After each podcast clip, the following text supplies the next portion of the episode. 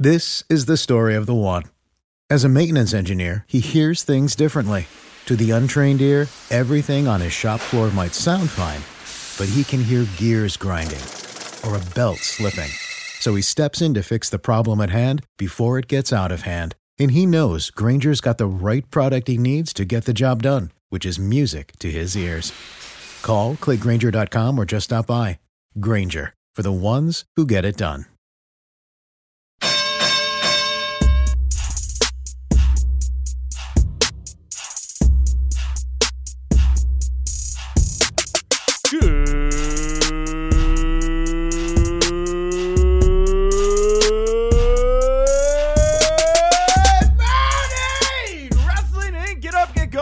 Hump Day. It is the Winkley. I am your host, managing editor of WrestlingInc.com, Nick Hausman, joined here as I am just about every Wednesday by our good friend Justin Labar. Justin, welcome back to the Winkley.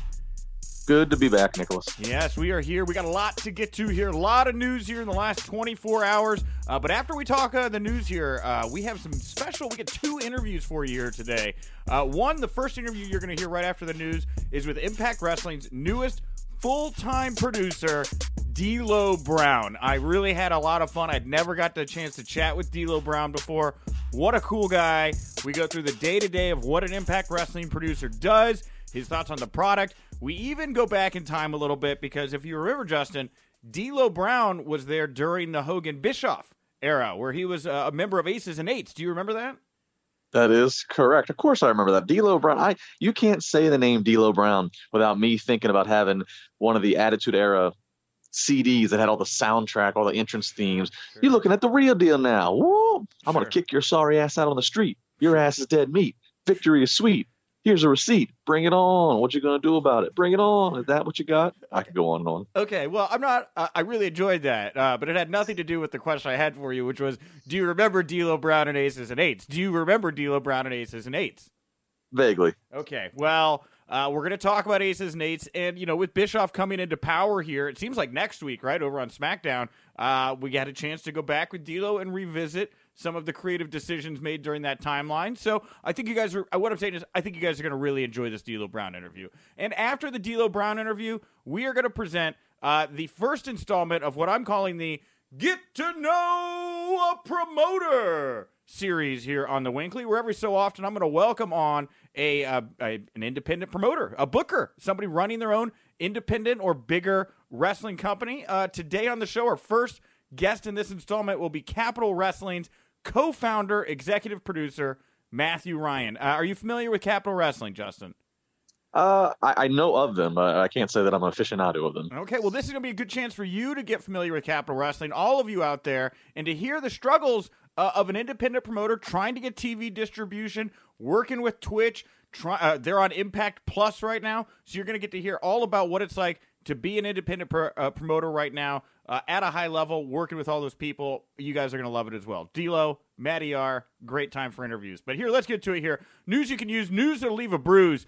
Talk about leaving bruises. I got punched in the face with some awesome work by Kevin Owens last night on SmackDown. Started the show off hot.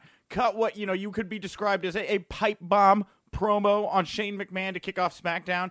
He started off the promo saying, a while ago, I watched the entire McMahon family come out to this ring and say, hey, from now on, we're going to listen to the fans and give the audience what they want. But the only thing that's happened since is that Shane McMahon has gotten more power, more authority, and more TV time than anyone, and trust me when I say that nobody watching ever wanted that. He said it was an insult to everyone in the back that Shane calls himself the best in the world. He said that, Shane, you take up TV time for Apollo Crews, Buddy Murphy, Ali, Liv Morgan, Asuka, AOP, Kairi Sane. Shane came out eventually, ejected him from the building. There was a little back and forth there. Of course, Kevin Owens would show up at the end of the night, laid out Shane with a stunner.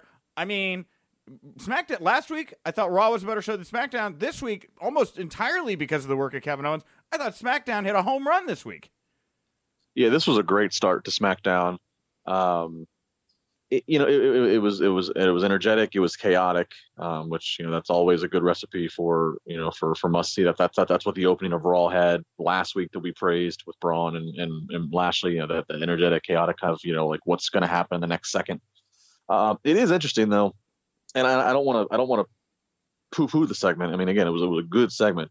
It is interesting, though, since December, which that's when WWE started like publicly acknowledging that they understand that there is some issue with their viewership. You know, that's when, you know, when the McMahons came on camera and said they're taking back their own show, whatever that means. This has been a reoccurring theme of they find a babyface, whether it's Seth Rollins or whether it's Kevin Owens, and the babyface just gets to basically like read off Twitter. They basically get to just voice the social media, you know, complaints, and it grabs our attention, but then like nothing comes of it. You know what I mean? It's I don't know. I mean, it's, again, it was exciting. It was fun, but it is an interesting trend that WWE likes to like let the babyfaces speak off of Twitter and the fans' complaints, and then usually they will take a heel and let the heel embody all of those complaints. You know, in this case, you know, it's Shane McMahon. It's, in the past, it's been Baron Corbin. So, it's just a unique trend I want to point out there. Yeah, no, and I think it's fair to point out, but at the same time, this feels different to me, right? Like, it does feel like Kevin Owens is somebody they're rallying around. They gave him this chance to go out there. I mean, obviously, tons of shades of Stone Cold Steve Austin here. A little bit of CM Punk mixed in. I hope they keep at it. I mean, Kevin Owens in this role, he works. The fans like him in this role. I think this is the best foil Shane McMahon has been given yet. Honestly, you know, with Roman, you know, it was kind of whatever. The Miz was kind of, you know, whatever. I have the feeling Owens and McMahon could have some really good chemistry here. This is the kind of stuff that pro wrestling fans like. I hope they follow it up, and it isn't just kind of, you know, we tried it out this week. We'll see if we'll follow up on it next week. But I don't get that vibe. I think they're going to stick with this one. I agree. Kevin Owens is great in this role, and I agree he probably is some of, you know, the best foil for Shane McMahon, and that there is a lot of potential there with this dynamic and with the babyface Kevin Owens versus the heel Shane. I mean, I hope they follow up on it. Again, I don't want to sound like I'm putting negative on the segment. I thought the segment was really exciting. It's just something I thought was interesting that the WWE has been doing since acknowledging that there has been unhappiness in the. Among the masses. Well, and this to me, and I've tried to figure out, and I've not successfully figured out who was directly responsible for this segment on SmackDown, but it felt like a Paul Heyman thing to me. Did it not to you?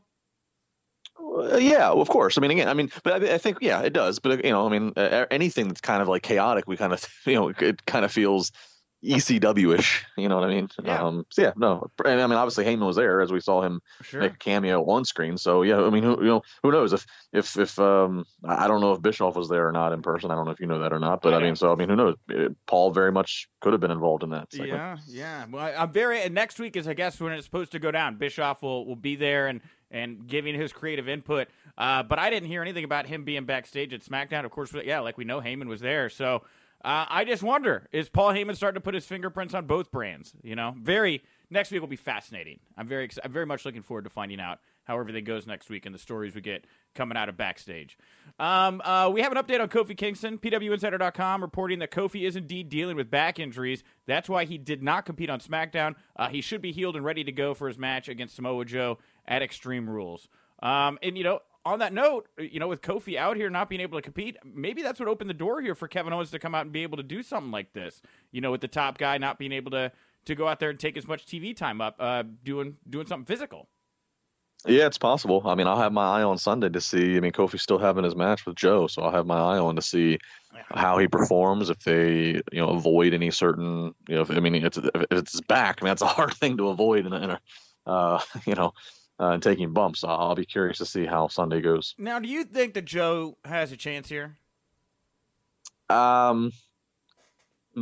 He has a chance. I give him a little bit more of a chance strictly on the fact that we know that Kofi is injured, because again, it's a back. So if they believe there's any doubt, then maybe they pull they call an audible. But I'm still saying, you know, as I make my WrestleRumble.com predictions.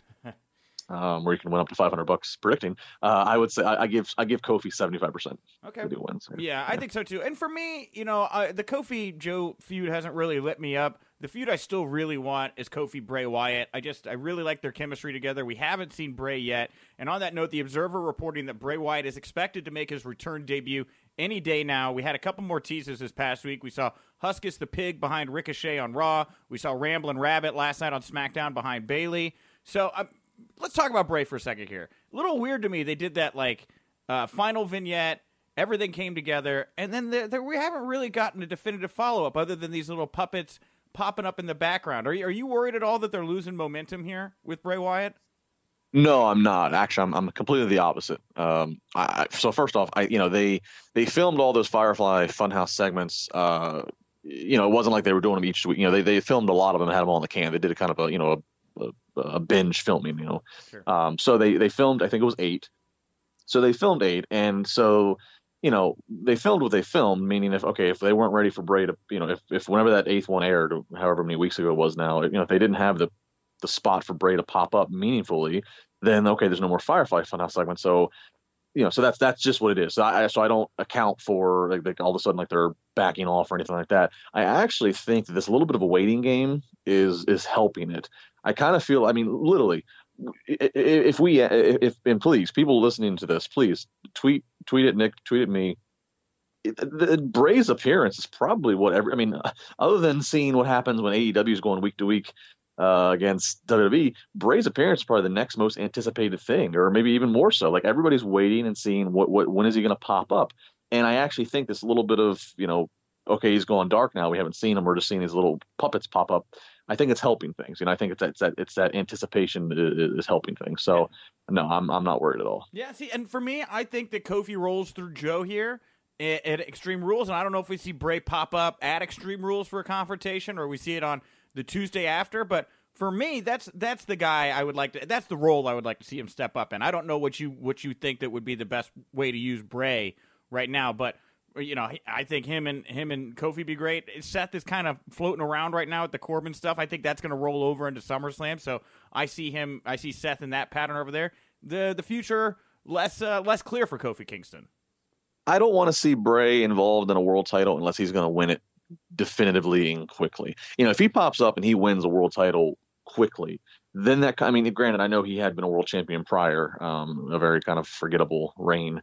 But that's always been the knock, right? Bray Wyatt, great character, great entrance, great music, great promo, but it never meant much. He never really won the big one. So like if he comes back in this repackaged, Bray Wyatt, Fiend, whatever, and he wins a world title, that immediately lets all the fans know, wow, they're serious this time with him. Yeah. But if he's not going to do that, I don't want to see him in the world title picture. If that's not going to be what happens right away. Well, and and that's the thing is, you brought it up. Outside of AEW, the buzziest thing right now in pro wrestling is this Bray Wyatt debut. And if that's the case, I absolutely put him on top with a top player. I guess you could send him over to work with The Miz. You could send him over. He could be in the IC title picture, be Finn Balor's next opponent, pull that demon out, demon versus the Fiend. I guess you could go that route, but it just, capitalize while you've got that momentum there. Lightning in a bottle. This guy should be on top right now. That's what the people want to see, and that's why I push for the Kofi Kingston route.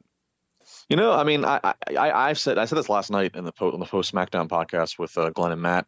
I do see Kofi actually getting like a 6-month title reign. I do see him holding his title until the fall, and then Brock basically just stealing it from him via Money in the Bank. And I'm sticking with that. So for Bray Wyatt, what would work if, and you and I have debated this before, so I won't carry this on too much. We debated before whether or not, is Bray going to be a heel, is he going to be a face? People are kind of very intrigued by him and kind of treating him like a babyface in the speculation, like they're loving at least for the most part, they're loving the mystery of all this. If he's going to be this kind of dark babyface, if he's going to be like the Undertaker of the 90s, where he's dark but he's technically fighting the bad guys, how about as soon as we get through Extreme Rules, what's next for Baron Corbin? Who better, if you want to make sure this Bray Wyatt thing takes off, who better of a person to put him against than a guy who's probably the most disliked heel in the company? I'm not hating on that. I think Corbin and Lacey take the titles at Extreme Rules, and I see the chase going into oh yeah. I see the chase going into SummerSlam being Becky and Seth looking to get their titles back. Why would you do this stipulation unless you're going to pay it off? Well, no, that's a fair point. I said last night kind of jokingly to get a rise out of Matt Morgan and Glenn that imagine the heat that Baron Corbin would get if he gets the Seth's world title because Lacey Evans made a pinfall. Like, he gets a world title because of something he didn't even do. So I agree with you there. I guess I just haven't really accepted that they would actually do that. That would certainly get us buzzing. It is an Extreme Rules mixed tag match. Now, correct me if I'm wrong. If it's Extreme Rules, the traditional rules of a mixed tag match go out the window. So this is a bit more of an intergender match. We have seen Becky and Seth, or Becky more so. Seth hasn't really laid any hands, but Becky certainly, made Mike Bennett tap out, got into it with Andrade, on Raw. I mean, I see a situation here where Baron Corbin could pin Becky and take the titles.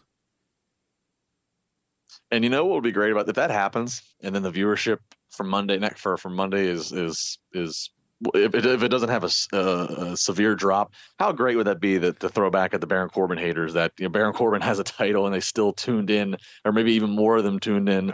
Because again, I always have the thing of work. Baron Corbin, he's a great heel. He's a quality heel. I don't believe in the whole go away heat thing. I believe that he's a quality heel, and people just don't want to admit the fact that he's doing his job. So that would be something. To start what is going to be officially the Paul Heyman, Eric Bischoff era. That's going to start next Monday and Tuesday.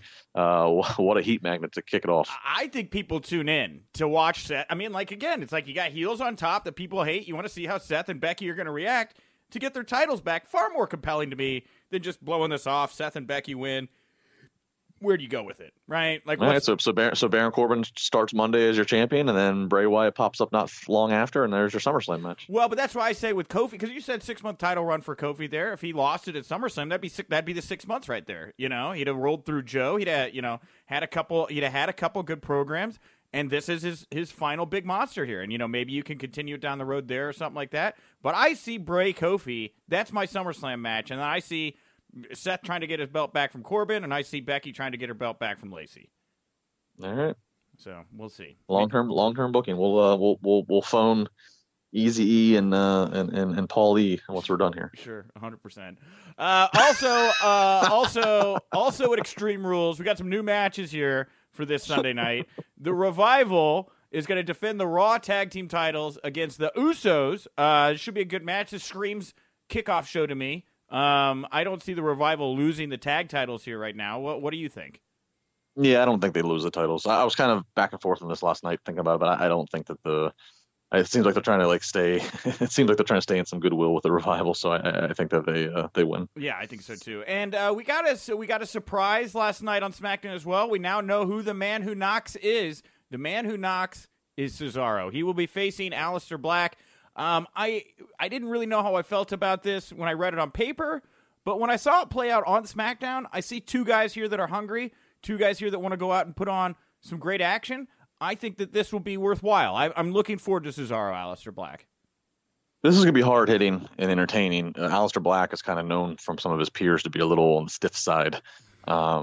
And Cesaro, of course, can hang with anybody, and it's just as they say, pound for pound, probably the strongest guy there. So this is gonna be really fun. It's kind of the weird thing for me here is that I don't want to see either guy lose. Like Aleister Black, they since they were kind of like forgetting about the short little tag run they had when he got randomly called up. They're putting an investment behind him in these promos, or at least we think so. So he shouldn't lose out the gate, but they're actually putting a little bit of momentum behind Cesaro now that he's back to being a single star. So I kind of want to see maybe this is some kind of a draw or something that can just protect these two guys, and we get a little bit more out of them. But I'm really looking forward to this match. I think bell to bell, this could be really entertaining. And for the fact that this isn't Bray Wyatt, this isn't somebody returning or some big surprise who was the person knocking on the door. I'm glad they just went ahead and just said who it's going to be and revealed it prior to the pay-per-view, because had they made us wait till Sunday of who's it going to be? And then it was somebody who we're seeing weekly already. And Cesaro, I think it would have been like a letdown, or it would have been met with some bad reaction. So I'm glad they just went ahead and just told us it's Cesaro. And now we can just go into Sunday knowing that. I predict Cesaro over Dirty. I think that Cesaro cheats to win here, really pisses off Aleister Black. And that's how we jumpstart something between these two. I could watch these guys have a two best out of three type situation here. Well, they can go to Monday Night Raw and do that. 2 out of 3 falls. And you know what? Match. There you go. Perfect. We just booked it. WWE is going to run MSG on September 9th and 10th for Raw and SmackDown tapings. Interesting, of course, because Ring of Honor and New Japan Pro Wrestling did their big MSG show, apparently got access to the building because MSG didn't think WWE was utilizing their space as much here now that they're at the Barclays Center. So this will be their first TV tapings at MSG. I think it's just like 6 years or something like that. These 2 days, 9th and 10th, actually fall just a couple days before Triple A will be running the Madison Square Garden for the first time on September 15th. And New Japan Pro Wrestling on the New York area notes they'll be at the Hammerstein Ballroom on September 28th. So the game is on here in New York. This is the backyard of WWE. New Japan Pro Wrestling moving out of the West Coast, trying it out with this East Coast run. AAA also moving into that New York market. I guess I shouldn't be too surprised here to see WWE run an MSG again. And I kind of like that this is I kind of like the turf war going on here with all these promotions. Well, it's definitely a turf war. It's definitely WWE reacting, wanting to remind everybody that MSG was, you know, was a house that they helped build. I mean, look, WWE. The reason WWE hasn't ran MSG and for TV, mind you, they've done house shows and network specials, but not TV, is because the costs, what the union costs, and the number. And I was once told the number, and it's pretty crazy. The number that they have to pay to do TV there compared to what it is at Barclays is significant. So that's why they stopped running at MSG. So the fact that they're going back to MSG after having basically just boycotted them for these years, the fact they're going back, and it's in the same obviously time frame and year where, you know, we've seen other promotions jump into MSG and you know, presumably pissed WWE off by doing that. This is definitely a turf war for sure. And more nostalgia, right? Like fans, they're running MSG again. You know, more things to create buzz here, stuff you haven't seen in a while. This is good. Dude, I'm just like, I'm so interested to see what October looks like. You know, this is right on the doorstep, September 9th. This is a week after All Out. So this is really when things are going to start to heat up with everybody, I think. So looking forward to it. Commercialappeal.com had an update here about Gary the Goat Garbutt, who, of course, was the janitor backstage on Monday Night Raw. We had a little switcheroo there where Cedric Alexander put on the hood and came out and competed in the main event. Well, Gary was played by former Memphis Express team president and former Memphis Tiger defensive back Kosha Irby. The Memphis Express was a professional team in the Alliance of American Football, which just folded after one season. The Memphis Tigers are the teams that represent the University of Memphis. Irby worked for WWE for 7 years as their regional director of live events in the Memphis area. He left WWE to work for the Memphis Express last year. There's no word yet if it will lead to more WWE work for Irby, but I think people like this guy. I wouldn't be upset to see more Gary the Goat.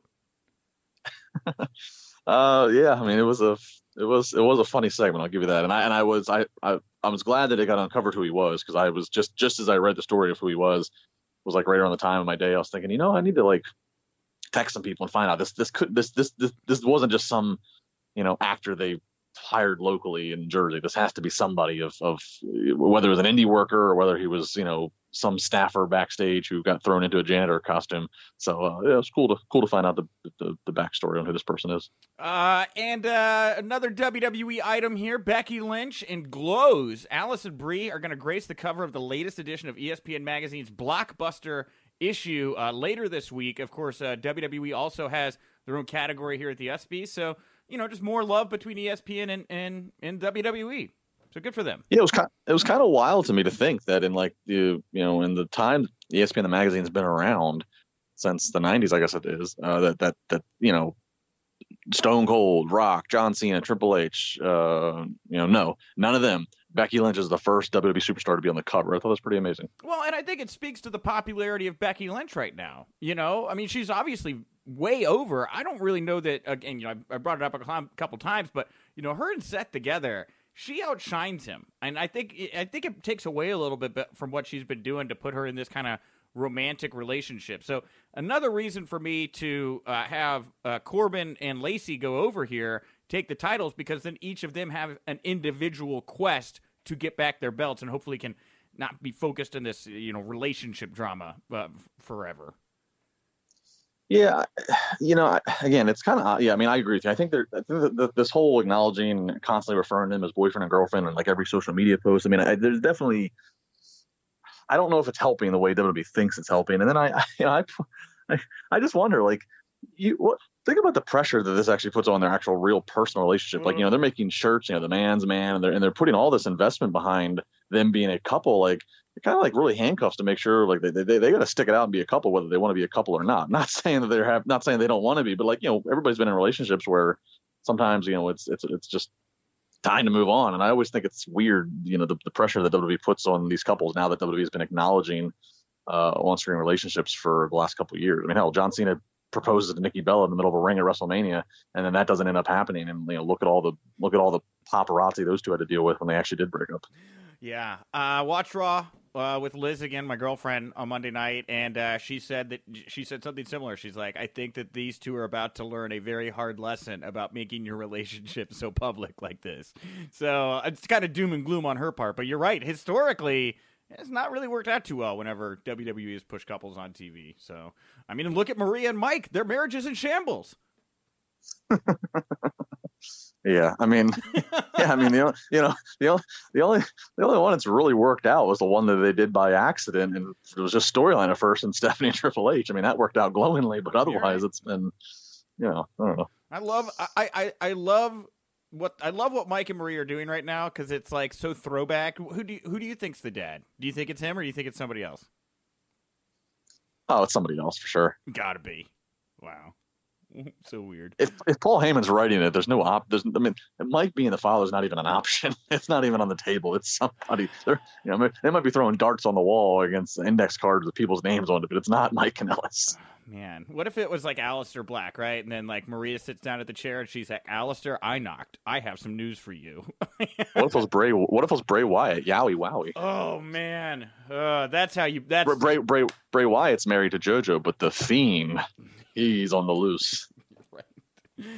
This all makes tons of sense. Batista revealed on Chris Jericho's podcast that he wanted his WrestleMania match with Triple H to be a Hell in a Cell match. He said, we were two old guys. We hadn't wrestled in a while. We needed a couple bells and whistles. He also credited Triple H with the nose ring spot, said he took the table bump very badly that made him hurt. So just a couple notes coming out of their WrestleMania bout. I liked it better this way. I Hell in a Cell at WrestleMania. First of all, hard to watch those matches because you're like looking through steel. I thought their match was great. Or not great, but I thought it was very good. I think that the Cell was unneeded.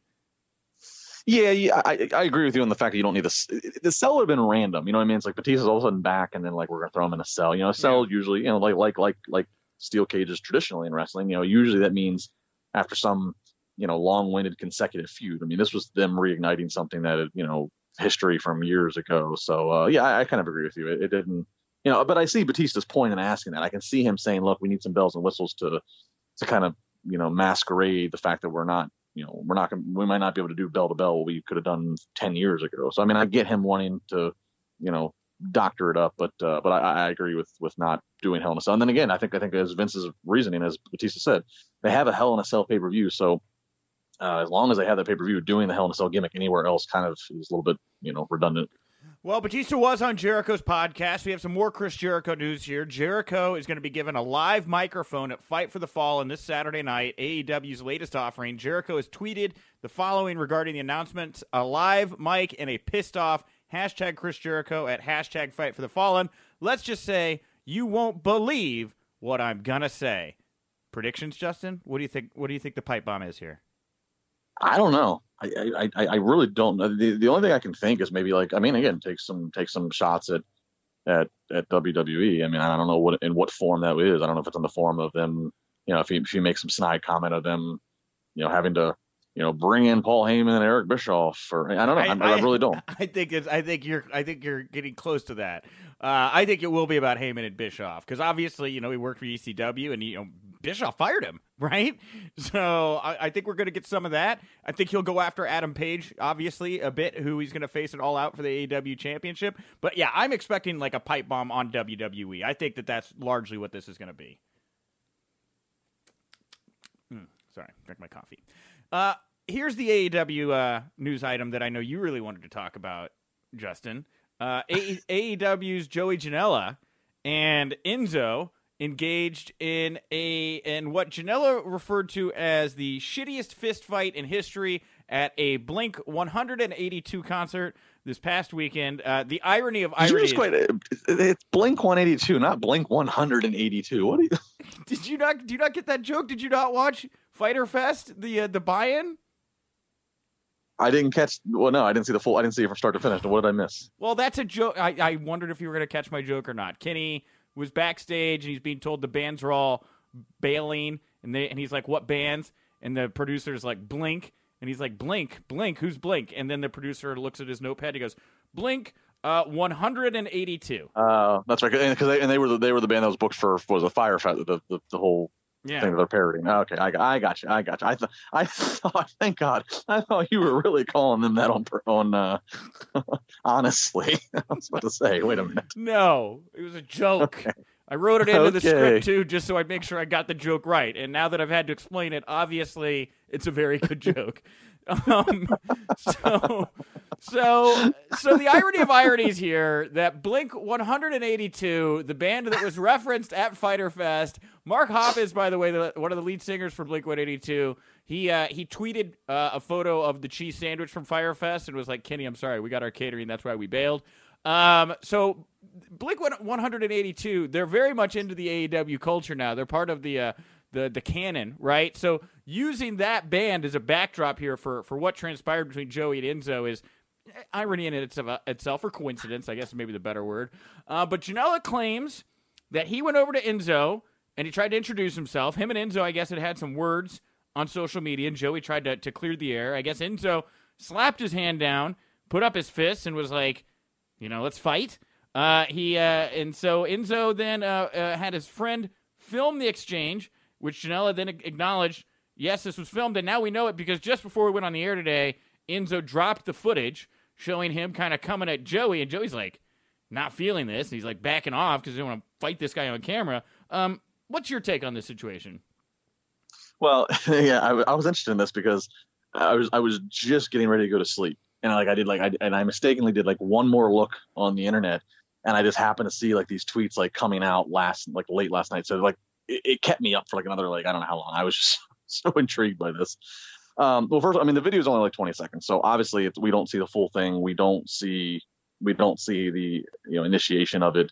I mean, from what we saw, that 20 seconds, it doesn't help Joey Janela's bad boy persona to me, just that in that 20 seconds of what we saw. But I'm going to be honest with you, just because I guess maybe I've just been working around wrestling so long, we all start to think this way. Go ahead and run. You know what? Even if it's just a one-off, I don't know. If this continues to keep buzz, what's the harm in AEW booking Enzo for even if it's just one event? The Enzo effect basically killed Ring of Honor's draw this year. Period. I would not bring Enzo anywhere near my product. I think that Enzo took this opportunity. What if they quarantine him and put him in his own locker room away from everybody else? I don't put Enzo anywhere near my product. I think that Enzo took advantage of this moment here and tried to create some buzz for himself, which I guess he did. But like I was telling you, chatting earlier, if I'm Joey Janela and this guy is trying to make his name off of me in this moment by fighting me after I have just signed my first ever big money contract, I don't want to fight this guy on camera and give him more attention or risk whatever lawsuits could come along with that or my spot in this brand new company. So if I'm Joey, I drop this thing and I just move on from this guy. And I think after stuff like this, more and more wrestlers are just going to be done with this guy. You're just giving him walk over to him, try to shake his hand, and he turned it into some kind of, gimmick or whatever. So I don't disagree with that. I don't know if Joey was thinking that.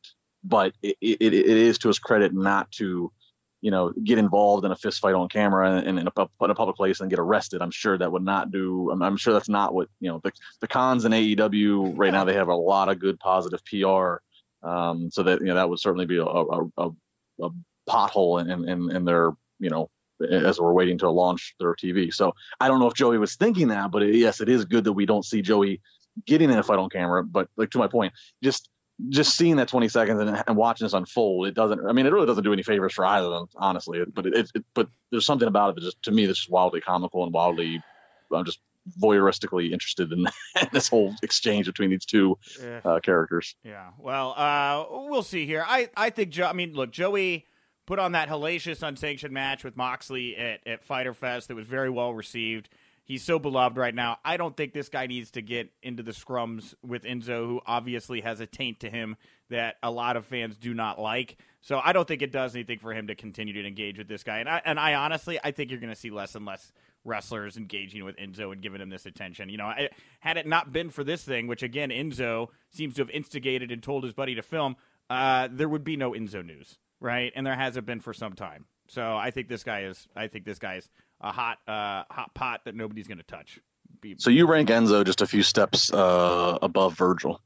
Virgil, I'd watch fight. I prefer Virgil versus Janela. I think Janela would prefer Virgil versus Janela, honestly. So, Wrestling Observer reporting that Rhino appeared under a mask at Slammiversary because he still has 1 week left in his non-compete clause with WWE. So I guess it's different if you're under a hood. He did tell Chris Van Vliet earlier this year that his WWE contract is officially up on July 17th. You know, good for Rhino. I again, it's like you're going to hear in the D'Lo interview I just released here just a second. I asked him, I'm like, oh, how cool is it to have Rhino back at Impact? And he's like, I just saw a guy in a mask. So it's good. Yeah, they have to say it. And I went, it's the 17th is the same day that I've heard from Rhino for booking. And, but yeah, I guess, yeah. I mean, if you don't actually see him, and as long as nobody, I mean, you know, they have to give strict instructions to the commentators. You cannot say Rhino. You cannot say it. I guess as long as you don't tell the audience that's who it is, and if they actually do not see him, I guess that's the loophole, right? He's not violating his contract with WWE. I guess, you know. Oh, Terry, what a carny. I love this. Booker T claimed on. So we got a clarification. We were talking about this story yesterday. Booker T withdrawing from StarCast 3. Here is his explanation. So he claimed on his podcast that he never intended to do StarCast 3. He said Conrad texted him about doing an autograph signing in Chicago on the 31st. And he said, yeah, sure. But he didn't ever explicitly be told it was going to be for StarCast 3. It wasn't until he started getting advertised that Brad Gilmore said, Booker, are you really doing StarCast 3? I thought you said you weren't going to do that. Then Booker had to tweet out, no, I'm not attending. I didn't know that's what I was booked for. He said WWE had no influence on his decision to do this. This is just him trying to be good to his home company in WWE and not be taking this booking. So there's not going to be any replacement for him. A little bit of a mess here. Just weird. Yeah, it's like, but so Booker, you get asked by Conrad to do an autograph signing in Chicago, and you don't. I mean, like, you know, Booker has like his own like podcast and everything. So like, I mean, he's like very much aware. Like, and, you know, and he talks about like, you know, stories that we talk about. He talks about stories that are on the internet. Like, he, you know, he's not a guy that's like out of touch. He's very, you know, he keeps in touch with what's going on in the wrestling world. So obviously, I'm sure he knew that that All Out was coming and that it was in Chicago. Like, so. I don't know if that's just weird to me. I don't want to say that he's lying, but it's that explanation just caught me off guard that he would get asked to do an autograph signing by and know this and know the place and time, and it's by Conrad, but not know that it was or not. You know, I mean, I don't know. Not that I know that StarCast. I'll say this. So, like, am I wrong? I mean, I don't know. Well, I'll say this. I'll say because Booker T does a lot of things. He runs his own promotion, right? He's doing pre-shows. He can't. I mean, there's a lot of stuff to process every day. I'm sure with all the high-level pro wrestling coming at him. He saw a date. He saw a town. He's not even intending on doing StarCast 3 here. So who knows? I will say this. I've become pretty good friends with Charles Wright, the Godfather, after I beat him in a game of dominoes here in Chicago. Here we go. We will play more. But I hit him up and I said, you know, Charles, you're going to be in Chicago for StarCast 3, so we can play some dominoes. He goes, when is it? And I told him the dates, and he's like, oh, I think I'm booked. But he had no idea. He didn't know when it was. He just knew it was going to be in Chicago. So, you know, again, you know, this was just another legend, another Hall of Famer who was just like, oh, I think I know when that may be, right? So I can understand where the confusion would be with Booker. I don't really fault Conrad here because I think he would have assumed that Booker knew what was going on. So just a mess. No, if this is the way it happened, I don't fault anybody. And if that truly, I mean, I can, to your point, I can see Booker probably getting a lot of texts and emails and such from you know, people that just have his contact, you know, looking to book him for, because I know he does like conventions and he does, you know, whatever. So, I mean, he did IWC Wrestling with us a few years ago where he did autographs and stuff like that. So, I mean, I can see that if that's the case, and if that is the case, good by him. And that's a good integral move to say, you know what, I'm still getting paid. I'm on a Legends deal or whatever it is with WWE. It probably is not. It's probably best for me not to be at that event because of the situation. And if that's all the case, that is good by him. I just when I read that explanation, to me, I was just initially like, you know, I don't know. I guess I assumed that he would know more. But to your point, I can see with these guys, they got a lot going on that, you know, the date, you know, everything's just a date in a town. They're not necessarily linking up to what event is what. Yeah. Yeah. for sure. And I don't know. Booker's in a mood, I feel like, these days. Like, I kind of felt like he was a little bit throwing some heat at Conrad here. Maybe even, like, saying, you know, this guy wasn't on the level with me about asking what I was trying to do. The other day, he was, like, shooting hard on Bischoff, you know? Like, this, Booker... what did he say about Bischoff? Oh, boy. Oh, boy. Let me pull up my run sheet from yesterday. And while you do that, I know, and Booker also took a little shot at Meltzer. He, like, said, because Meltzer was reporting that Booker was, like, going to actually appear at All Out, and then now he's not. And Booker, I guess, in the same explanation, said, like, he doesn't know where the hell Meltzer got that from. Booker is in a mood. Booker, I agree. Yeah, I saw that Meltzer thing. Yeah, he's in a mood right now. All right, I got the Bischoff quote. You want to hear this? Yes. I read this yesterday, so if you listened to the show yesterday, you're going to hear it again. Booker T on Bischoff signing. He is never going to get another chance like this ever in a lifetime. I mean, he slipped on a banana peel to become president of WCW. Then he got this dropped in his hand. Paul Heyman made ECW a legitimate company by doing the right things and taking them in the right directions. They gave the fans what they wanted to see. They had it all. This war could be over before it even starts. So basically he's saying, Eric, you have another billionaire's money. Don't screw it up. Yes, exactly. Well, that's right. You know, but again, it's like I read that quote. I read the report from Meltzer that a lot of people that worked at TNA with Bischoff were like, WTF, why did you do this? And then, you know, I see this segment with Owens, and I'm like, that seems like a Paul Heyman thing to me on SmackDown. So I'm as fascinated as anybody else to hear how Eric integrates into the writer's room backstage next week, because it does seem like there. I mean, Booker vocally said this, right? He said this out loud. I have to think there are other, and Booker was there in TNA when Hogan and Bischoff were in charge, right? So I wonder how much of what Booker is saying there is being repeated by other people backstage right now and making it more difficult for Eric to integrate. Yeah, I will say this. I do think the strength that Eric will bring will be from maybe a television presentation aspect. You know, I think that might be a strength. You know, again, you know, how many great ideas he has, or what have you, or get accepted, and you know, creatively, you know, we'll have to wait and see. But I do think he will bring at least maybe a fresh set of eyes to what is otherwise a very repetitive television presentation for how they shoot things and how they, you know. Just in general how they shoot things. We'll see. And lastly, here, talk about shoots. We're going to get a shoot fight here. Combates America CEO Campbell McLaren announcing that Tito Ortiz, the Huntington Beach bad boy, is going to face off against Alberto El Patron, a.k.a. Alberto Del Rio, at an upcoming event. This is a fight. Look, you know, these people know these guys. I think they tune in. Smart move here by Combates America. I would probably watch this. Right? I think I will, too. I got to meet and work with Tito Ortiz at an MMA event years ago, and I've always been kind of a little fascinated by his persona and character. We don't have enough time for me to go into Del Rio, but I'll just say that I would actually tune in just to see who hits who first and who wins. My guest at this time is a four-time WWE European champion and Intercontinental champion. He now works backstage for Impact Wrestling as a producer. It is D'Lo Brown. D'Lo, thank you so much for taking the time to chat with me here today. Well, thank you for having me on the show, bro. I appreciate it. Yeah, well, let's chat about your new gig. Like, what led to you signing with Impact Wrestling in this new role as a producer or agent?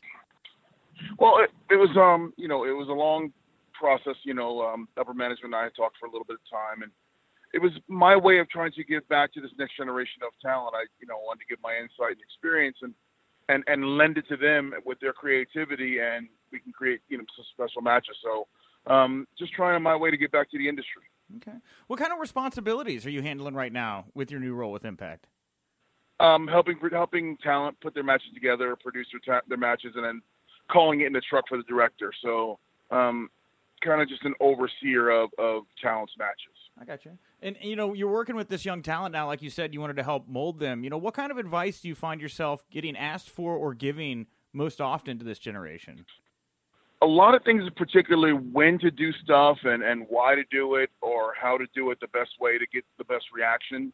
And then they just want to draw my experience of when you did it, how do people react to you when you were doing it? So that's literally the advice I'm giving to them, and, you know, helping them just create matches that hopefully, you know, draw the attention of people. Yeah, and you obviously have a wealth of experience. You know, how do you feel about the current style of pro wrestling? Like, how different do you feel it is than, you know, back in the Attitude Era in those days? Well, I mean, obviously everything evolves and everything's different. I mean, if you look at any sport like football or baseball, it's nothing like it was 20 years ago, but it's still the same game, and it's still exciting. It's a little bit different now because, hell, these guys are so elevated above the mat now. Like, everything's high-flying, when back in the day, you know, I sound like get off my lawn, old man. Back in my day, sure. You know, back in my day, it was more ground and pound, and there were very few high flyers other than, like, luchadors. What now seems like, you know, you got guys like Michael Elgin and Brian Cage elevating it up. You know, super heavyweights are flying. So that's the big difference. Okay. You know, you get up on, like you said, your high horse here, the back in my day, which I don't mind. I think it's great. You just have perspective, D'Lo. Yeah. You know, you look back at your prime and you look at the talent that's available right now in Impact. Is there anybody you look at and you're like, ugh, I wish I could have had this guy right now when I was going in my prime? Oh, I would love to have matches with, like, Cage and Elgin. I would love that. Like, golly, that would have been so fun. Now, I couldn't keep up with him now if you paid me. But I would have loved to back in the day. You know, in my prime, their prime, I think that would have been great. Now, let's get back to your role here as a producer. Now, you talk about your responsibilities. You know, who are the people you find yourself working most directly with backstage right now at Impact? I try to get across the locker room. I mean, I've done stuff with everybody from Tessa to Elgin to Cage to the Rascals to, you know, I work with Jordan Grace. So it's kind of across the board. I don't just find myself just with one set of talent, because I don't think that's productive or fair to everyone else. So I try to get across the board. Yeah, and when you're getting around the board, you know, trying to get across the board, you know, in a certain week, like in any specific week for Impact Wrestling, like, what are your responsibilities throughout the week look like? How do you guys put together a show? What's the process like that? During the week, it's pretty much once creative comes down with the idea, you know, you kind of get it in your head, and then you try to just convey what creative is saying to the, you know, creative trying to create, you convey the talent. Yeah. And by the way, is that your daughter or someone screaming in the back? Yeah, right? Okay. my little one is in the back screaming. That's fine. It adds texture to the interview here right now. You know, you've been described as a very wrestler-friendly producer. That's what I've read about you in this new role. What does it mean to you to be given a label like that? I love the label being wrestler-friendly because I never wanted to be that guy to tell you what to do. I always want to have the talent shine brightly and have them be the one that leads the match. I'm the one that likes to give, you know, direction to help lead them. But, you know, what worked for me in my time may not work today. And I never want to shove it down and go, you need to wrestle like this. That's just not the way I liked it. And I'm sure, and I see that talent don't like that now. So it's a good label to have. I like it. It gives me a great rapport in the locker room. And it has a lot of the kids eager to want to work with me. Who are some of the best agents that you had a chance to work with in your time? Oh, God, I mean, guys like Arn Anderson, guys like Jack Lanza. These are some of the guys who helped me a ton. You know, guys like Terry Taylor. Those guys helped mold me, and I've kind of picked apart a little piece of their aging style to kind of create my own. And how much input do you feel like the wrestlers have in their character and the storylines they're doing right now in Impact Wrestling? I think tons. They're very in tune with who they are and who their character is. And it is just for, you know, go along for the ride for the most part. Yeah. And how do you handle it when talent, you know, disagrees with you regarding advice or ideas that are being pitched for them right now in Impact Wrestling? We sit down and just have a discussion about it. Like, you know, we act like adults and have a discussion, and we walk through pros and cons and just try to help them see the bigger picture. And, 9 times out of 10 usually works. Now, if something goes wrong, though, and, you know, it doesn't work or click for whatever reason, how much heat comes across on the agent as opposed to the wrestler in those situations? I think we all take equal responsibility on something if it goes awry or doesn't come up as planned. I'm just as much involved in the match as they are, so I'm never that guy who's going to throw somebody under the bus and go, it was their fault. That's just not how it works. Well, this isn't your first rodeo with Impact Wrestling. You've had, I think, 2 runs with Impact/TNA before you were coming in this time. Is that correct? Yeah, I was there before about 6 years ago in a very similar position, and then took some time away from the business after I left TNA, and then took some time away and then came back now with Impact. Yeah. Now, how does the atmosphere backstage for this run right now, how does that compare to the previous runs you've had with the company? It just seems like everyone is excitable. Today, everyone is excitable. They want to go out there and try to put on the best show performance. They want to go out there and just show their talent. And not that that's different from before. It's just they're younger and more enthusiastic and wanting to go really make an impression. You know, Impact is you know, trying to create a niche for itself, and you've got talent who want to be part of that. Yeah. Well, you know, and previously when you worked for Impact, that was kind of during the Hogan-Bischoff era. What was going on at that time? You were in Aces and Eights, if I remember correctly, for a while there. Yes, sir. Two questions, I guess. First of all, you know, Bischoff as a creative entity is very buzzy at the moment. How do you recall Eric was to work with on a creative level during that time? Working with him, Eric had a distinct vision of what he wanted, and he conveyed that down the line, and you fell in line with his image and his creative flow. And I'm sure it's going to be the same way what he's going to do now with SmackDown. So I find him, you know, he was pleasant to work with. I had never had any issue with him, but, you know, I think he's a very, this is the way I want it done. And I think that's the way he'll handle SmackDown. What did you think of old Aces and Eights? Did you have fun being a part of that stable? It's one of those kind of controversial, stories that Impact ran for a long time. It was so cool. I mean, it was fun. The whole, you know, Sons of Anarchy riff, the whole, you know, wearing the mask and being these unknown assailants. It was really cool. And then to be revealed as being part of it, I had fun with that. I mean, I had a real good time with that. Very cool. Well, obviously now, different time here at Impact Wrestling. You all just put on Slammiversary this past Sunday night. How do you think Slammiversary came off? I thought it was an amazing show from top to bottom. I mean, it just every match got better and better and better, and then capped off with a tremendous main event between Sami and Tessa. And I could have been more proud of the work that this roster put down. Yeah, well, talk to me a little bit about Sami and Tessa here. You know, Impact made the call to end the show on their match, not even the world title match. You know, why was that call made? I just think because there was so much buzz about this match that it just needed to be highlighted and put out there. And, you know, I believe we took a risk, and I think the risk paid off. It's just highlighting that match was a very big focal point of the story of Impact and where it is and where it's going. Now, that's a big statement there. Now, do you think that the direction of more intergender matches is going to be a big part of Impact Wrestling going forward? No, I didn't say that. I just said that match was a big part of what's going forward. So I think story-wise, that is a huge part of Impact and what we are. Okay. How's it been working with Sami Callihan? He seems like a really unique personality. I've known Sami for a long time, so it's pretty easy to work with Sami.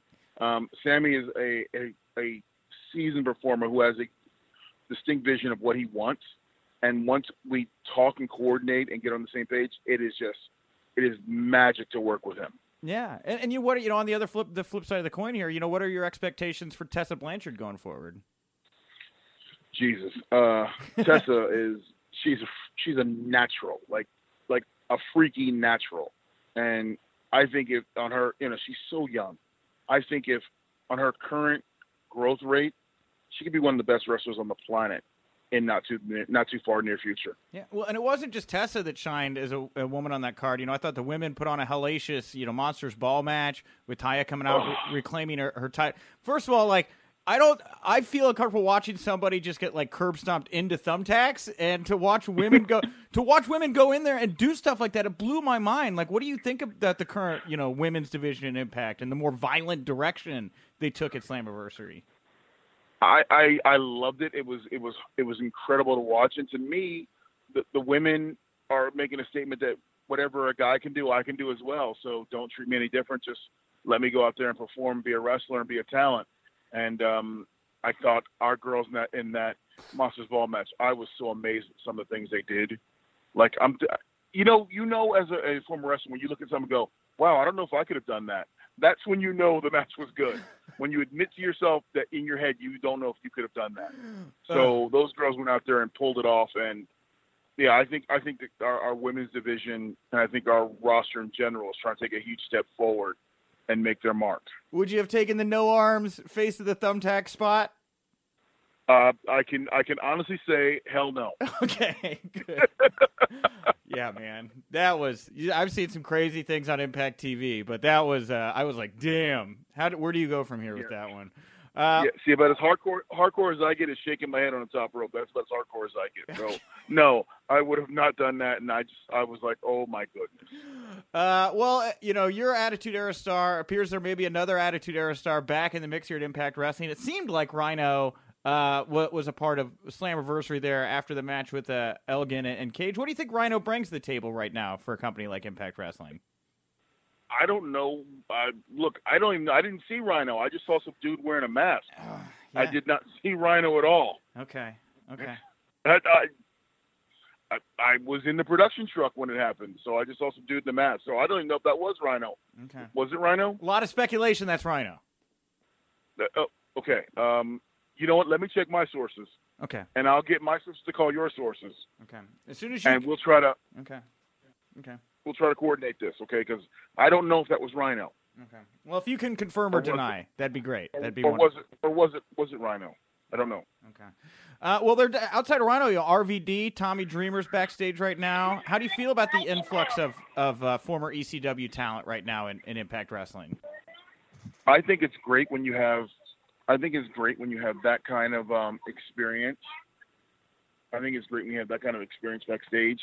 You're talking years and years and years and wealth of knowledge that they're going to pass on to the younger generation. It's amazing to me. Yeah. I mentioned Taya Valkyrie earlier. You know, she was successful in that Monsters Ball match, but it sounds like her husband, Johnny Impact, may not be with the company anymore. I'm not sure exactly what's going on here, but if that's the case, what do you think of his decision to part ways with Impact right now? You know, I'm not sure as it his status. I mean, I hope it's not the case that he's leaving. If he is, I'll miss him. But if he stays, I'll enjoy working with him even more. I don't work on that talent relations side, so I don't even know that. Yeah. Well, let me ask you, too, while I got you here right now, about Impact's tag division. You know, it does sound like LAX wrapped up at Slammiversary. You know, you now have the North at the forefront of Impact's tag team scene. You know, what do you make of Impact's current tag team landscape? I mean, I like the landscape of it between the North and the Rascals. I think we've got a solid foundation for tag team division. Obviously, you know, we can always add more talent, and we'll be looking for that now, you know, but I think Impact's tech division is very strong right now. You know, how does Impact deal with that when you have talent kind of revolving doors? It seems not just for Impact, but other companies as well right now with so many people coming and going. You just have to be on the lookout for talent. That's all you can do. Now, you were a part of the hottest time in pro wrestling, the Attitude Era. You know, how much of what's going on right now? I mean, it's not just Impact. I feel like there's like 6 major promotions right now that are all getting a spotlight put on them. How much of this right now feels like that last generation to you? Does it feel at all like that last era that became so popular? Here's the thing. It feels similar in a lot of ways because there's a buzz about pro wrestling right now, and that's very similar to the Attitude Era. And I like the landscape of the entire scope of the business right now because you've got, like you said, 6 different companies all vying for their spot. And what that means to me is more eyes on wrestling, and more eyes on wrestling benefits the fans and the boys. So I'm very excited about the landscape and the perspective of where wrestling is going for the next few years. And I'll wrap it up here by saying, you know, we look at, you know, the next, you know, 6 years, however long, many years, you know, what are your expectations for Impact's growth in, let's say, the next 3 years? Where do you think Impact should ideally be in a couple years? I've taken our claim to our niche in pro wrestling and being one of the premier companies out there. I like where we're going. I like the possibilities of what Impact is going to be, and I'm looking forward to taking this ride. Awesome. Hey, D'Lo, I want to thank you so much for talking to me about your new position, everything going on at Impact Wrestling. Is there anything you want to plug, promote, put over here before we wrap up the interview today? No, just all fans out there, you can follow me on Twitter at D'Lo Brown 75, and let's take this ride in pro wrestling together. I'm looking forward to it. My guest at this time is the promoter and owner of Capital Wrestling. He is also the feature of my first ever Get to Know a Promoter series. It is Matthew Ryan. Matty R., thank you very much for taking the time to chat with me here today. Hey, thank you, Nick, for having me. Glad to be back on. Well, glad to be talking with you again. I think it's the first time you and I have talked on Wrestling Inc., but thank you for having me on, and thank you guys for supporting Capital. Yeah, well, my pleasure. You guys are killing it, Matt. You know, that's the thing is, when I said I wanted to do this Get to Know a Promoter series a while back, you were one of the first people that came to mind for me because of the work you're doing at Capital Wrestling. Now, before we get into what you guys are doing here, your big international live TV taping coming up, when did you become a pro wrestling fan, Matt? What was your earliest pro wrestling memory? Oh, it's actually my first memory. It's sitting on my couch with my grandmother at 1 year old. It's tracks around that time. Okay. Watching WCW Worldwide on Channel 9 in New York. Oh, okay. And, you are a really smart guy here. Tell me about the history of the Capital Wrestling brand. Why did you choose this name and to resurrect Capital Wrestling? Well, the name Capital Wrestling came from myself and my co-founder, Marcus Dowling. He's based out of Washington, D.C. I'm based out of New York City. That was the old Northeast Triangle for the New York territory, the original territory up here on the East Coast, and it was Capital Wrestling. So we thought we would pay homage to that and see if we can bring back classic wrestling for the modern fan. And that's kind of ebbed and flowed over the past few years. We're now the new wave of professional wrestling, and that shows a lot in our imagery, our roster, our iconography. But Capital Wrestling just kind of fit. Okay. And what do you think makes Capital unique from other pro wrestling companies out there right now? Well, we're one of the few independent companies that does weekly television. We produce 30 minutes at least a week for a litany of platforms, including Fight Network UK, the Fight app, Impact Plus, Nothing Else On, and also our Facebook and YouTube channels. So I think that is a unique conceit to what we do. Also, our style of production is very cinematic. Zane Decker, who's our director and one of our creative producers, has really curated our style to be unique, opposed to, I think, anything else out there on the wrestling landscape. Him working with Deranged, who is one of our talents and one of our producers, have really created a great narrative between Special K and the Rising Suns, which features Jimmy Rave and H.C. Loke and Colby Corino. So we've been able to kind of create something a little different in how you view and how you take in your pro wrestling in the modern age. Yeah, and tell me a little bit more. We'll get to some of the in-ring talent that you have here in a second, but tell me a little bit more about the people you have working backstage with you right now at Capital Wrestling, because you've assembled quite a group of people with this company. Oh, so most certainly. We have Dan Bynum and David Sahadi as producers and consultants. David Sahadi obviously worked for Impact. He's done work for MLW. He was one of the executives in World Wrestling Entertainment during the Attitude Era. If any pay-per-view package or any major vignette in the late 1990s, early 2000s, that was most likely his doing and his work, and his notes and his support and championing of what we do has been really, really helpful over the past few months, especially in talking to sponsors, talking to different networks. It's been a huge key for us. Okay. And how important do you think it is to have that high of production quality right now as part of independent pro wrestling? I think it's one of the most important things, if not the most important thing, because we're consuming content every hour of every day. You have a phone in your hand that doubles as a computer, that doubles as a movie player, TV player. So you're dealing with all this content, and you need to make it stand out. Not guys you're shooting promos with their phones isn't going to get the job done. You need stark visuals. You need things to draw the viewer in. You need to stop the scroll. You need to do that in social media for anything, especially in pro wrestling, because there's so much content out there. There's so much competition right now at any level, whether it's the regional or national or even the international level. There's so much competition out there that you need to set yourself apart, and the best way to do it is visually, because once you have a style, once you have an identity, a calling card, people will know that, and people will be drawn to it. I love the passion you talk about your product, Matt. It's awesome. Now, tell me a little bit about here what's coming up in August, Capital Wrestling Live from Nashville. Well, this is something that means a lot to us, obviously. It's our first show out of the New York metro area. We've run exclusively in New Jersey for 2.5 years. We just ran 2 shows in Brooklyn that almost killed me.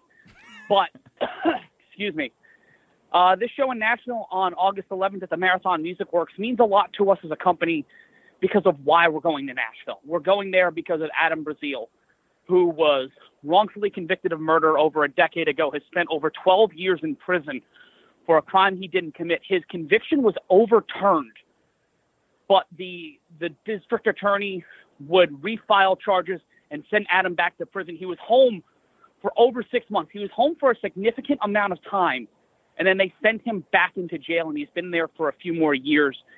And there's been some great hearings. There was a hearing this week where a whole bunch of new evidence came to light and a whole bunch of new information came to light. But this show for us, we're working for Wrestling for Innocence, a charity started by another wrongfully convicted individual named Anthony DePippo, who's been a huge supporter of us at Capital Wrestling. This is to help raise money for Adam's legal fund. So every dime, nickel, every ticket spent, everything on August 11th, goes directly to Adam's legal fund, goes directly to Adam's legal team to help him get out of jail and help him start his life again after some of the most egregious incompetence and police corruption I have seen in my life.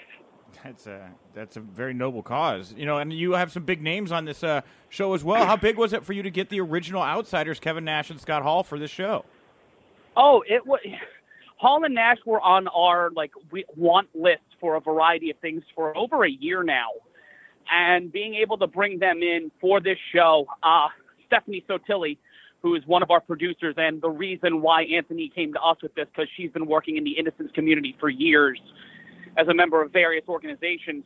She has been directly talking with Hall and Nash, and we reached out because Anthony wanted them on the show. He's a huge. And he was like, I want Hall and Nash. I want Jack Swagger. We immediately got to work. Steph was talking with Kevin Nash and told him about Adam's case and seeing what he can do for it. And Kevin texted back, we want to do this. We want to help him. We don't just want to raise awareness. We want to help get him out of jail. And that kind of struck a chord with everybody about how fucking cool Kevin Nash is. That's awesome, dude. What do you remember of Nash and Hall's WCW run? What did you think of the work they did there in the Attitude Era and the Monday Night Wars? Oh, I remember the whole thing. That's prime childhood. I had over 270 VHS tapes of the Attitude Era and the Monday Night Wars episodes, the Raw, pay-per-views, all of that. And I remember them coming in. I remember just being a WWF kid who was secretly a WCW kid, watching this, and I was intrigued. I was entranced. My mother had an uncomfortable crush on Kevin Nash. So that on top of it all, I was just like, all right. I started to hate Kevin Nash a little bit, especially when he was feuding with Goldberg, because I was 7 or 8 years old, and seeing a big, strong dude beat the shit out of people was something really interesting and intriguing to me. Yeah. But that stuff changed the way we look at pro wrestling. It changed the entire industry. It was a shockwave. Just of how you can present pro wrestling, how you can present characters, and the levels of reality you can bring back to a sport that was really heavily fictionalized throughout the early 1990s on both sides of the coin. And that and ECW, to me, were kind of the linchpins for this reality era that a lot of fellow fans and peers are trying to bring back and trying to generate in 2019. But it's not an easy thing to accomplish, because you need that authenticity, and Hall & Nash brought that. Yeah, you know, and real quick, just to pick your mind, since you are a creative person running a pro wrestling company, what did you think of WWE's decision to bring in Bischoff and Heyman to oversee the creative directions for Raw and SmackDown? Well, I see it as the WWE doubling down with their partnerships with Fox and NBC. You're bringing in two people that have a lot of name value and a lot of recognition to executives now who watched wrestling back in the 1990s. These are people who remember who Eric Bischoff and Paul Heyman are. And also, Heyman's been front-facing on their TV for years, working with Brock Lesnar, who's a cornerstone brand, whether fans like it or not, in the company. So I think it's a really smart business tactic, and I think that Eric and Heyman have something left in the tank. Of course, obviously, you would love to see a young creative get a chance to do something like that, but Paul Heyman's been kind of shepherding and sherpaing young creative minds at all levels of the industry since ECW. Yeah. So he might be able to bring the next generation of booker, writer, producer to that level. And it's more of a facilitator. Like, you need, when you're a team that's kind of on the outside looks like it's struggling, you kind of need to bring in a coach that has a little bit of not only the respect of the boys, but the respect of the industry at large. And if you're a network like Fox and you hear the guy that beat Vince McMahon for 83 weeks is coming in to help the WWE in a huge transition period, you really can't argue against it. Back to Capital here. You've done a great job in getting distribution for your product. Can you talk a bit more? You mentioned it at the beginning a little bit, but can you talk a bit about the distribution that you have right now for Capital Wrestling? Well, it has been a strange trip trying to get all the different markets we're in right now. Right now we're across about 5 to 6 different platforms across VOD and cable television. We're on in the Fight Network. Our time slot is changing. We're going to get an announcement about that this week, hopefully, about when our new time slot will be on Thursdays, right after Impact and Smash Wrestling. So those are great lead-ins, and working with the guys over at the Fight Network UK has been so easy, just our relationship with them. It started out with just our YouTube channel, our Facebook channel, partnering with Andrew Zarian's guys from Queens Network. But then we started reaching out more, starting to develop. We worked a lot on Twitch. In 2018, we got over 1.3 million viewers on Twitch last year. And then they pivoted away from wrestling and gone a little more back into gaming outside of IRL content. And it's just been reaching out, trying to get to people. We have a great relationship with Mike Weber and Fight TV. We're doing our first ever iPay-per-view on July 11th at 8 p.m. on Fight for only $10. It's our whole show, our first ever uncensored live iPay-per-view from Skankfest at the Brooklyn Bazaar in New York City. And if you're a comedy fan, you know what Skankfest is and you know what happened there the day before we taped our iPay-per-view. So we're coming out of that into our first ever iPay-per-view, and we've been able to get great relationships with Fight, Impact Plus, the Nothing Else On platform, which reaches into China, into Asia, which is a huge boom for us because we view ourselves as a global product. We base everything out of New Jersey, but I feel like we truly are a global product with who we work with and the talent we've been able to develop. It's a unique, diverse roster of human beings, and we try to bring them in every market we can. What kind of questions are television executives asking you when you come to them with a new wrestling product like Capital? Well, a lot of people don't know about modern wrestling, so you try to just explain what it is. I explain it to people as it's a 30-minute sitcom that happens to have wrestling in it. Now, it's not like a show where there's 4% wrestling and 85% talking. I'd say it's more like 75-25, 60-40 wrestling to talking, but the way I format the television, because I'm the format writer, but I have two great, amazing creative partners in Ash Samuels, Marcus Dowling. We've got Zach Amico, Harry Turjanian, Stephanie Sotilli. Like, our creative team's diverse, amazing, and a unique brand of wrestling people and creative people. We write it like a sitcom. There's a cold open every single week. There's A blocks, B blocks, and C blocks. And I just say it's the same as every other half-hour TV show. They're just in the middle of it. Two groups of people are fighting. You and Capital Wrestling introduced me to one of my favorite new wrestlers, and that is Sonny Kiss. How do you feel about the success Sonny's seeing right now in his signing with AEW? It makes me really happy. When I heard about it, I was like, oh no, we lost our top guy, and then we lost now. I was like, oh God, two things we were trying to build are gone. But it's the wrestling business, and you deal with it, you alternate. Like, I found out Sonny and Nyla got signed while I was walking to a restaurant trying to talk, like, the initial conversation for our Nashville show. And I'm right in, like, the financial district. And I was like, oh, shit, they signed Sonny and Nyla. And I couldn't be happier. I honestly couldn't be happier. Two people who deserve the opportunity, who deserve to be on the international stage. You could see that in Sonny's performances in and out of the ring and just who he is as a person. And Nyla Rose is one of the funniest, most entertaining and engaging people I've ever dealt with in or out of pro wrestling. And the more you see of that in her, especially on her social media, some of the stuff we were able to do with her in Capital, she is she's a star. She's a TV star waiting to happen, and it's the same thing for Sunny, and I couldn't be happier for them. How hard is it for you as an indie promoter, or I shouldn't say indie promoter, because I know you look at yourself as a global brand. How hard is it for you as a promoter knowing top talent like that can be gone at any given moment? Well, it makes writing a little difficult. It makes booking and producing shows and getting dates with buildings a little hard. But that adds to the challenge. You're dealing with it in every single way, and you've got to roll with the punches. And we've been able to develop a deep roster of people inside and outside the ring to help carry a lot of the weight and carry a lot of the water. You know, certain people are going to be there every time. We recently brought in Homicide, who's made a commitment to us to work with us and help build our brand. And when Homicide says, I want to work with you because I believe in you, you believe him. Like, you take that and you run with it, especially as a kid who grew up watching Ring of Honor, and members of our team were there when they helped build the New York wrestling scene in the early 2000s.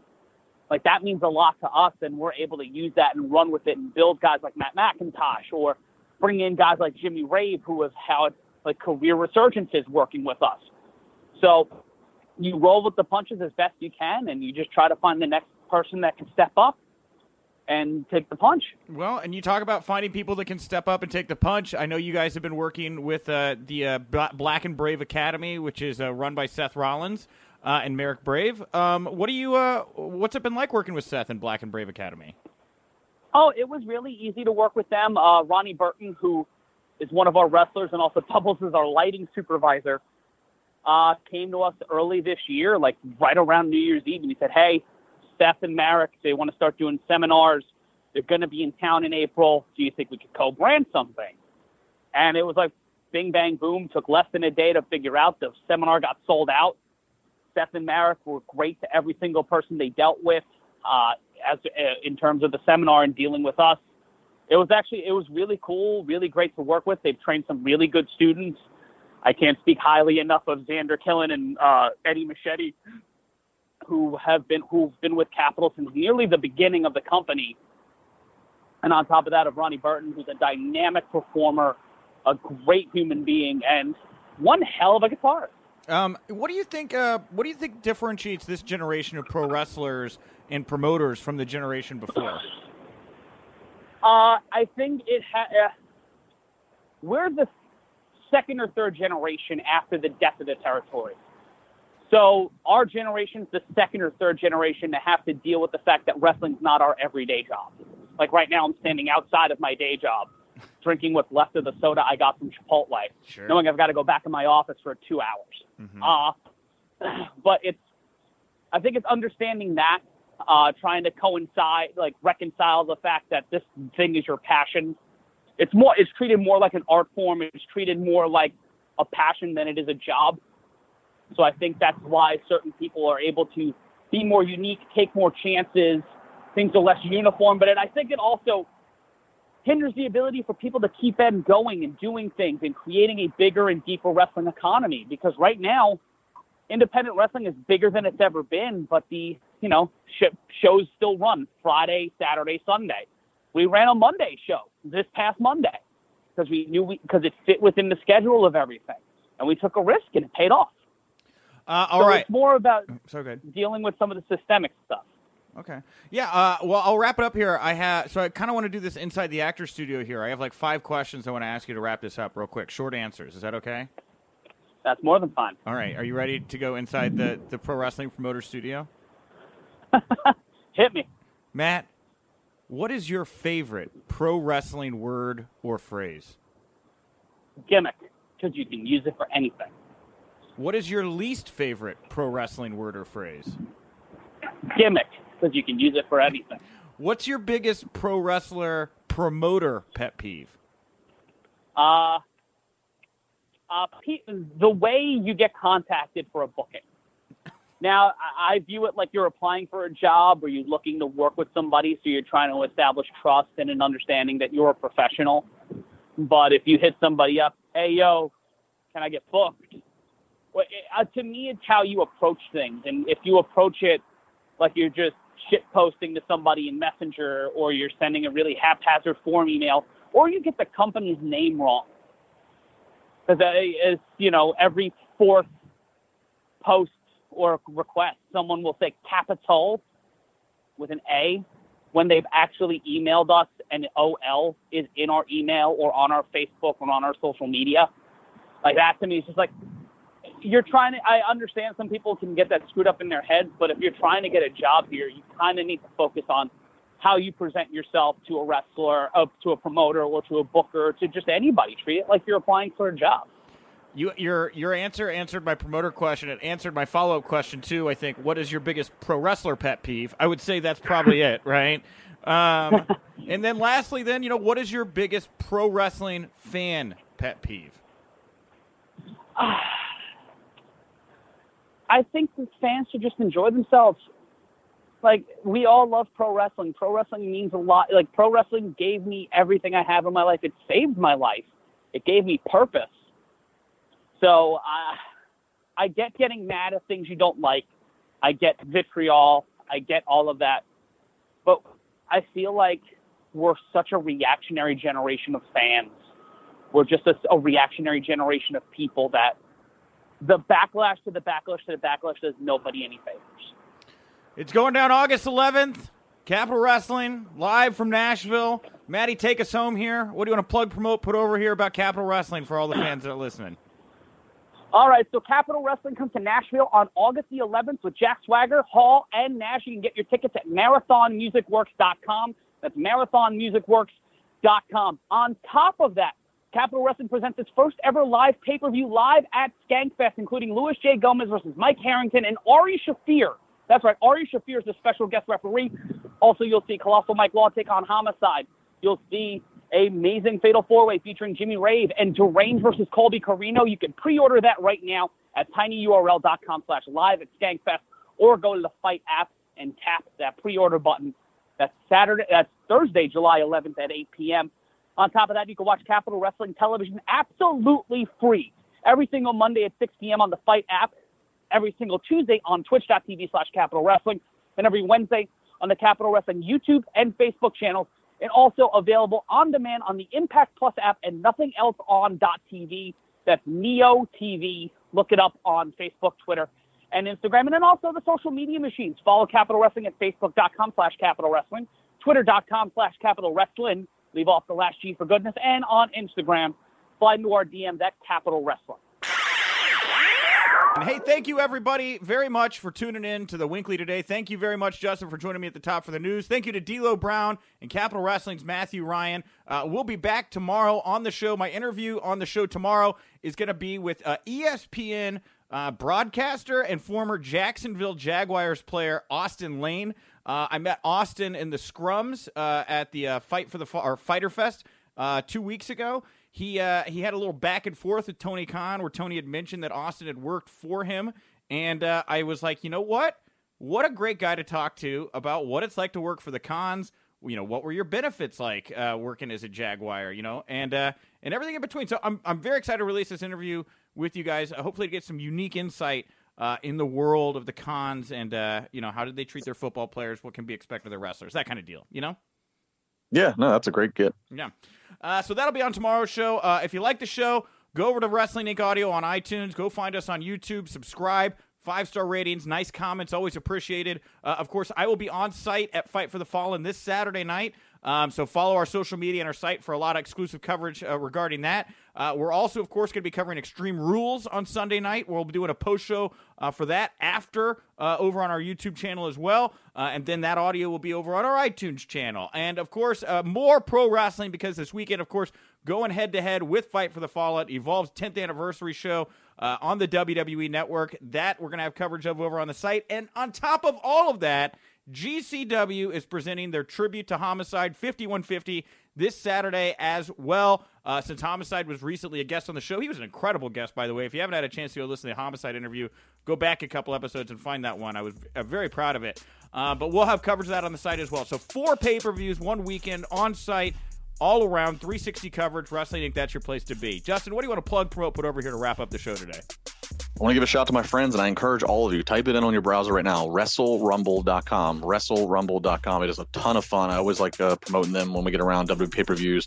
You go on, you make your predictions of who's going to win. They have some fun, like over-unders of, you know, whether it's match time or number of this, or who, you know, who's going to get the pinfall in the Lacey Baron versus Seth, Becky, and all that fun stuff. Go on there and you can win up to $500. $500 is the top prize. There's other cash prizes. There's also some free stuff you can get for just for signing up. It's a lot of fun. Check it out. WrestleRumble.com.